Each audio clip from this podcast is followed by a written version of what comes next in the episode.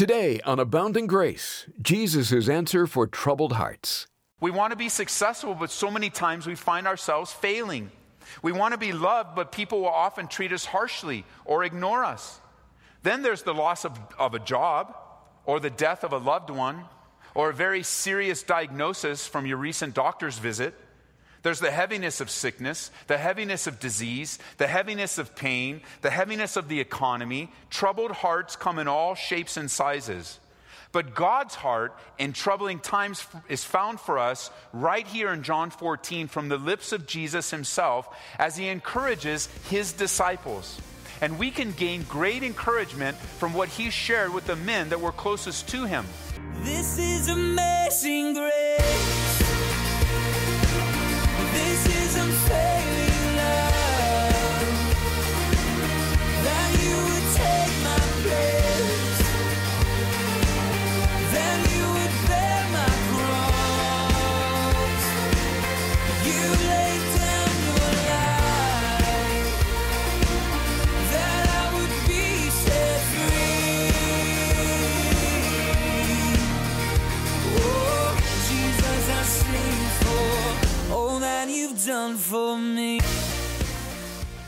Welcome to another Abounding Grace with Pastor Ed Taylor.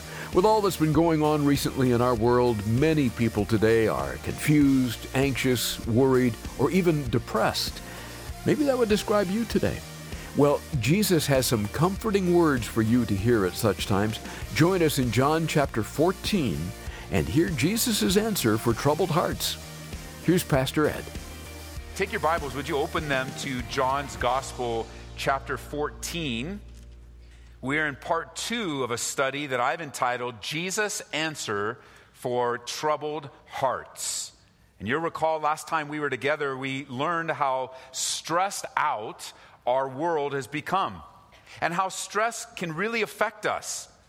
So many of you today are carrying weights and burdens around in your life that are heavy and hard, very difficult. And certainly, I know the Lord is speaking to many of you in this section, just the first few verses of chapter 14 in John's Gospel. Words like worried are often combined with words as such as stress, anxiety, fearful. These are words very common to describe how much our world, much how our world feels today and what's going on in our world.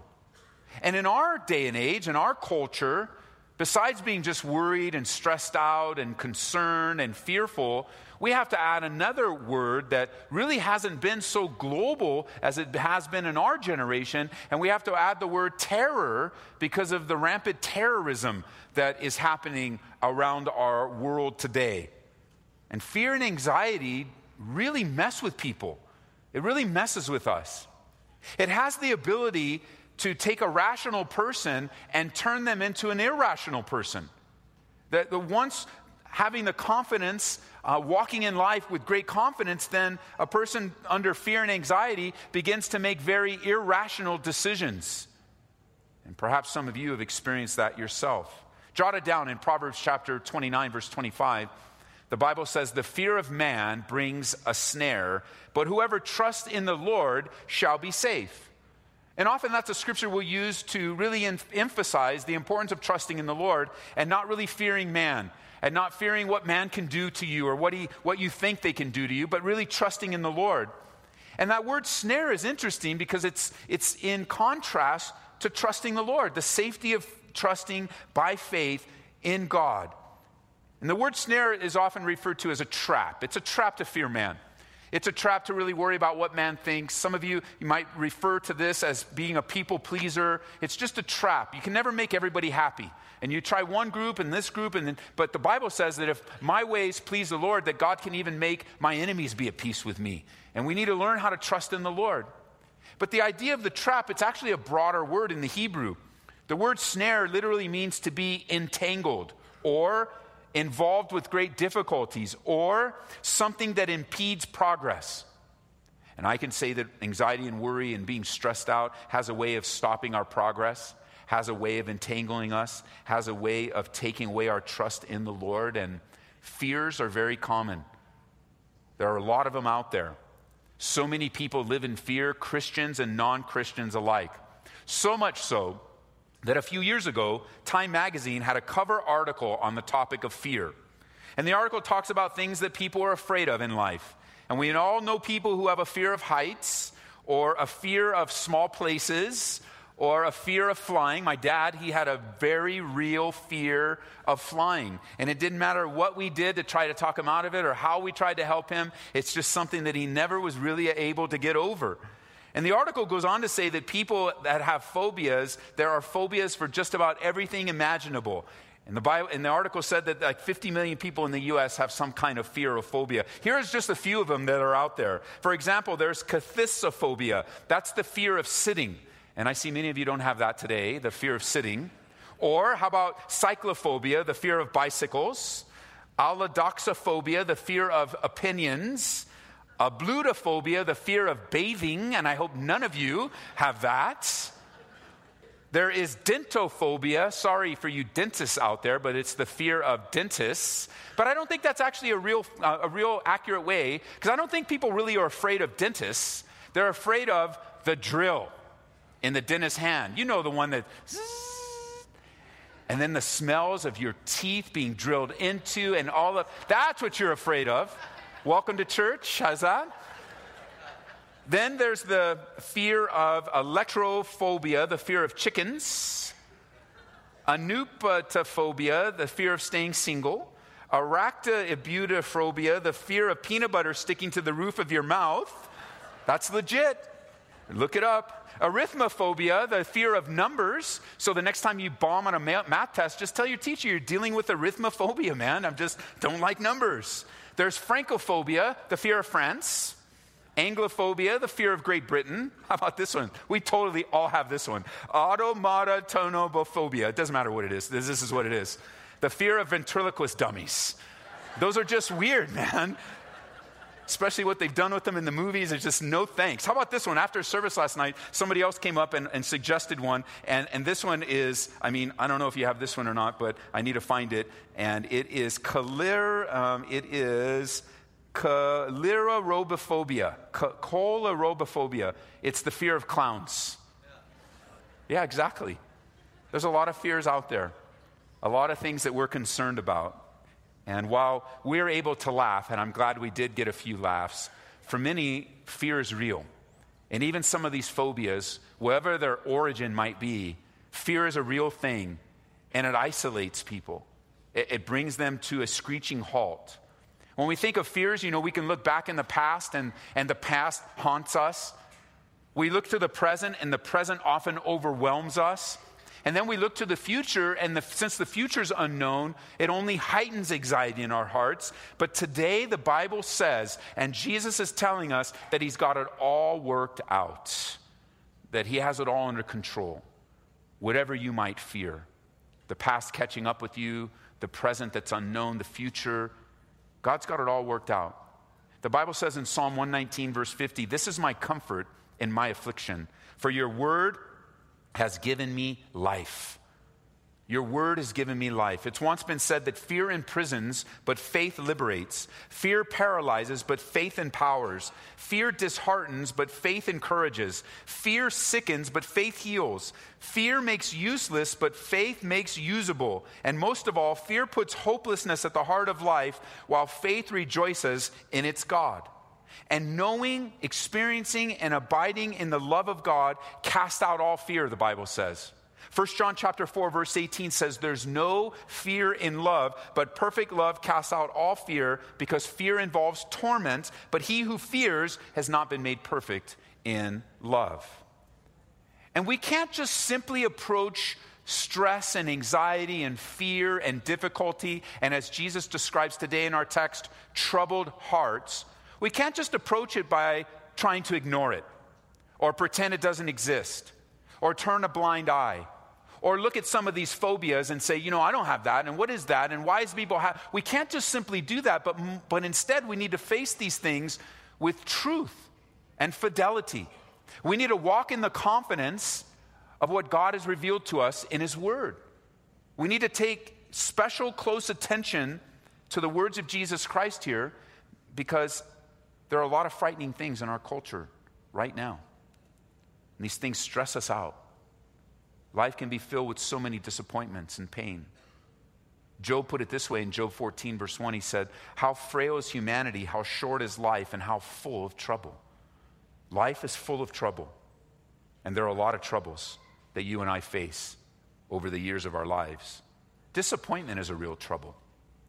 And there are many disappointments.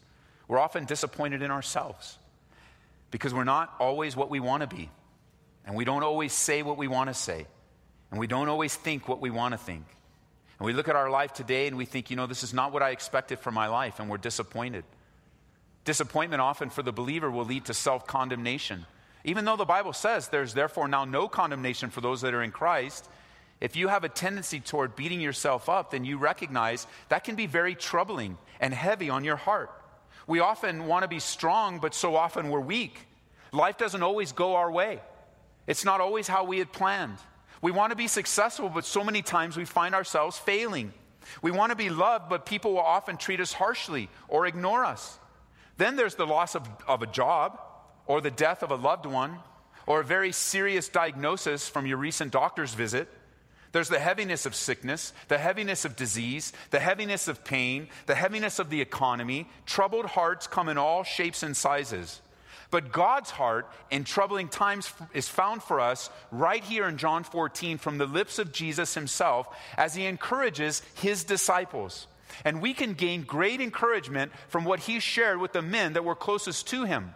We often think of the disciples in a very technical term, like they're the ones that Jesus is preparing, they're the ones that he's training, they're the ones that he's getting ready for his soon departure. And that's all true. But I don't want us to overlook the reality is that Jesus was their best friend. He was very important to them. He loved them and they loved him. They gave up everything in life to follow him, not just because he was Messiah and not just because he was Savior, because it took time for them to come to that realization. Instead, they were attracted to him, to follow him. He had characteristics, of course, as God in human flesh, that they wanted to associate with, that they wanted to be a part of.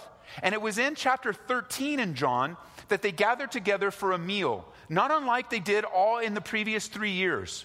They came together to share a meal together, to enjoy life together, to talk about the things of the Spirit, to talk about the kingdom of God, to talk about the glory of God, as believers do today. But something at this meeting wasn't quite right. Something at this gathering was in the air, and you could feel it. You see, Jesus, as he shares, he drops the bomb on them and says that there's going to be a betrayal. I'm going to be betrayed, and he's actually the betrayer sitting at the table. And then he turns to Peter and says, You're going to deny me. And then he talks to the group and says, Hey, I'm going to leave you. And the world as they knew it came crashing down on them. And they were troubled. And they were concerned. And they weren't sure what the future held for them. They were a bit confused. They couldn't understand it. Pick up with me in verse 1 of chapter 14, where Jesus says, Let not your heart be troubled. You believe in God, believe also in me. And in my Father's house are many mansions. If it were not so, I would have told you, I go to prepare a place for you. And if I go and prepare a place for you, I'll come again and receive you to myself, that where I am, there you may be also. And the, where I go, you know, and the way you know. This was the answer of Jesus to the troubled hearts at the table. And notice in verse 5, they didn't understand. Thomas speaks up and says, Lord, we do not know where you're going, and how can we know the way? It's a very difficult time for them. Even though Jesus has been preparing them, even though he's been teaching them, even though at this time, after three years with Jesus, there is a sense that they should have known more than they did, they didn't. And they didn't understand. Jesus was telling them what was up ahead in their future. I don't want you guys to be so troubled. Don't let it happen. Because even as the, their world is crashing in around them in the moment, friends, it's going to get much worse for them. This isn't the worst time in their lives. It's going to get much harder. It's going to be much more difficult as they see Jesus taken away after the betrayal, as they hear of him being beaten and tortured as an innocent man, as they watch him being hung on a Roman cross. Do you know that he was beaten so bad that the Bible describes his face was so messed up that you couldn't recognize him? Imagine. You wouldn't be able to tell unless you knew who he was. You wouldn't know who he was. You see, life is going to get much harder for them. If you like to write in your Bibles in verse 1, you can circle that word troubled. Because in the Greek language, that word literally means to be agitated. It can also mean to be disturbed. It can also mean to be thrown into confusion.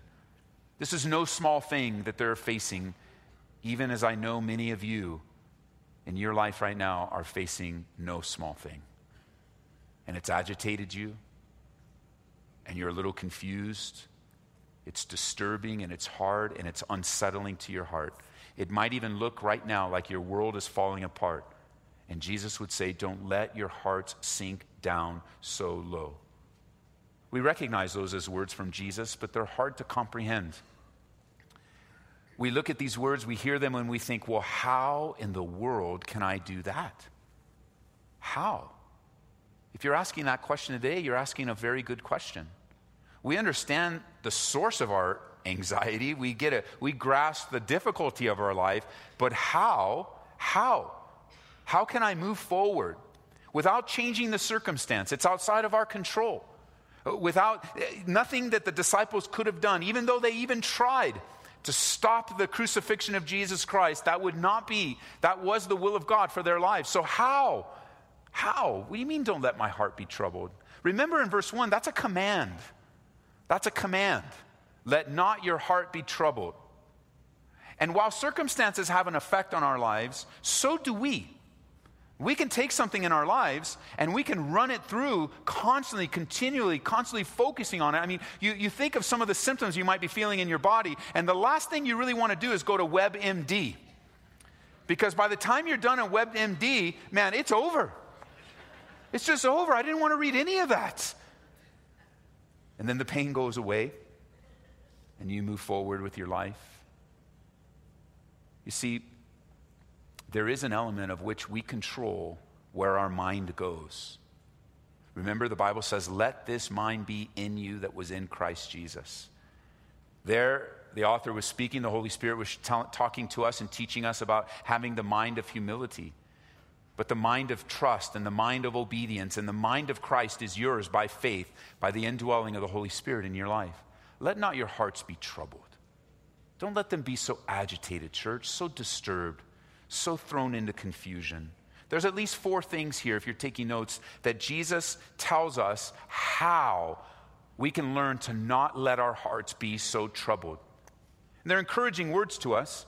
I wish with the words they would also change the circumstance, but it could get even worse for you and me and not better. And that shouldn't stumble us in our faith. Our trust should grow during these times. So here are the things. Number one, how is it that we can let not our hearts be troubled? Number one, trust God at His word. That's what Jesus says here. Trust God at His word. What does He say? You believe in God, you believe also in me. Trust Him. Meet fear with faith. Jesus is saying to believe in what He's doing and trust Him. Trust Him in the good times, trust Him in the bad times. Trust Him in the peaceful times, trust Him in the troubling times. Believe His Word. The Bible is a book that God has given to us that we can trust, that we can base our lives upon. This is, this is no ordinary book, but the Bible declares for itself that it's living and powerful and sharper than any two edged sword. This book has the ability to be used by God and the Holy Spirit in amazing ways in your life. Trust God and His Word. Trust God. The situations in your life, it's God's way of preparing us and training us in every way, fully equipped for every good thing that God wants to do in our lives. And He reminds them, You guys trust God. Trust me on this. Keep your eyes firmly fixed upon me. I can't tell you how many times I will share that piece of counsel with someone. You'll hear it, and we'll use the phrase. It actually comes from the book of Hebrews looking unto Jesus, the author and finisher of our faith, who for the joy that was set before him endured the cross, despising the shame, and sat down at the right hand of the Father. And how many times the counsel of the word will be hey, don't take your eyes off of Jesus. You keep looking to him, you keep going in that direction. Don't leave fellowship, don't leave prayer, don't leave the word, don't let the circumstances undermine your faith. Believe. Believing, you know, the definition of faith in the scripture is believing what you don't currently see. and trusting God to come through for you. That's what Jesus is saying. Keep your eyes on Him. How easy it is, it is to divert and be so consumed by the difficulty in which we're in that we forget that God is still on the throne. He hasn't abandoned you. He hasn't turned his back upon you, even though you may be feeling the consequences of sin in the world or even the consequences of your own sin in your life. There is hope for you. Keep your eyes firmly fixed upon him. Trust God at his word. Trust God at his word. Number two, this is for the Christian here today, the Christian listening in. No matter what happens to you, you're going to heaven. All right? Just take that to the bank, all right?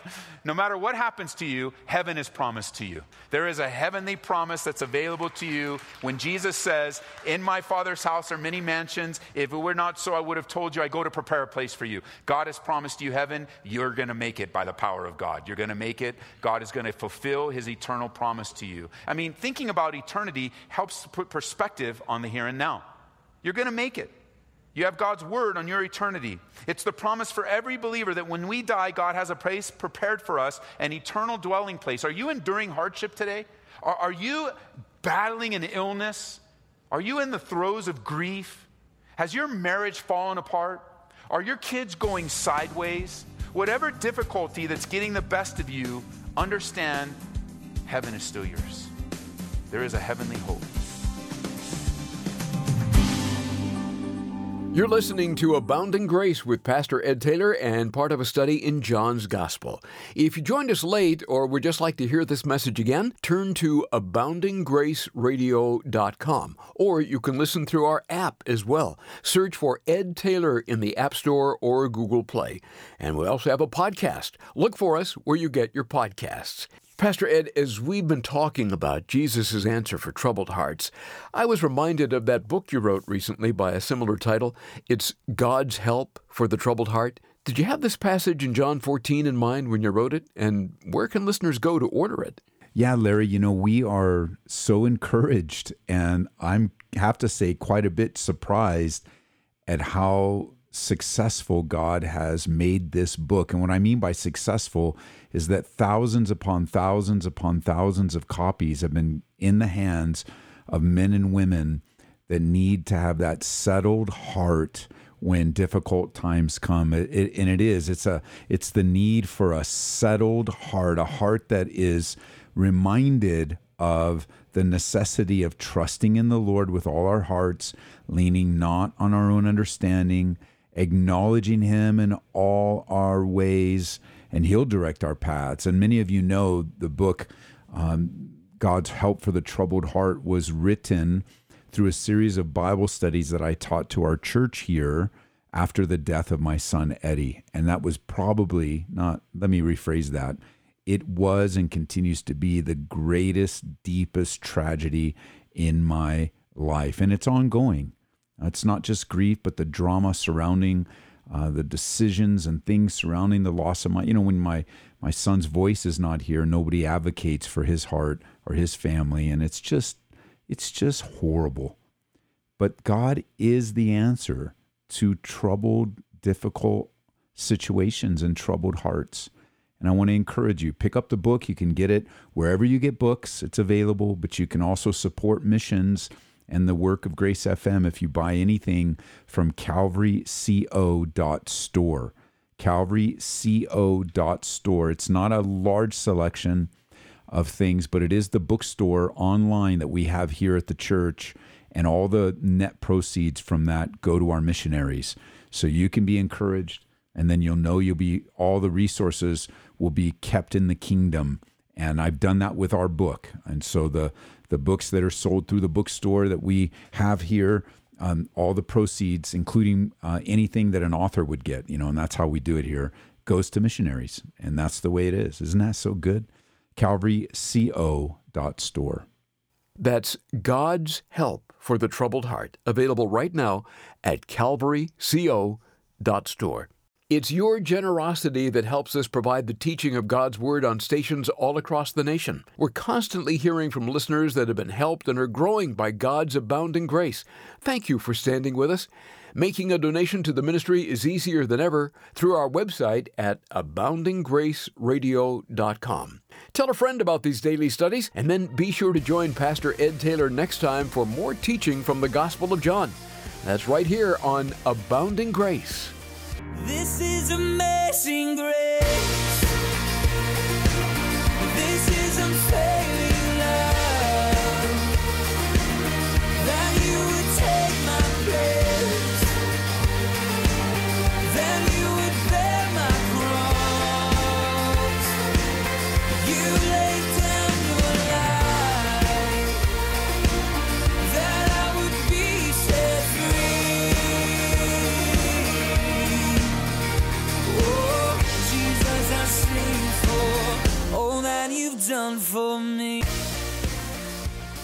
Abounding Grace is brought to you by Calvary Church in Aurora, Colorado.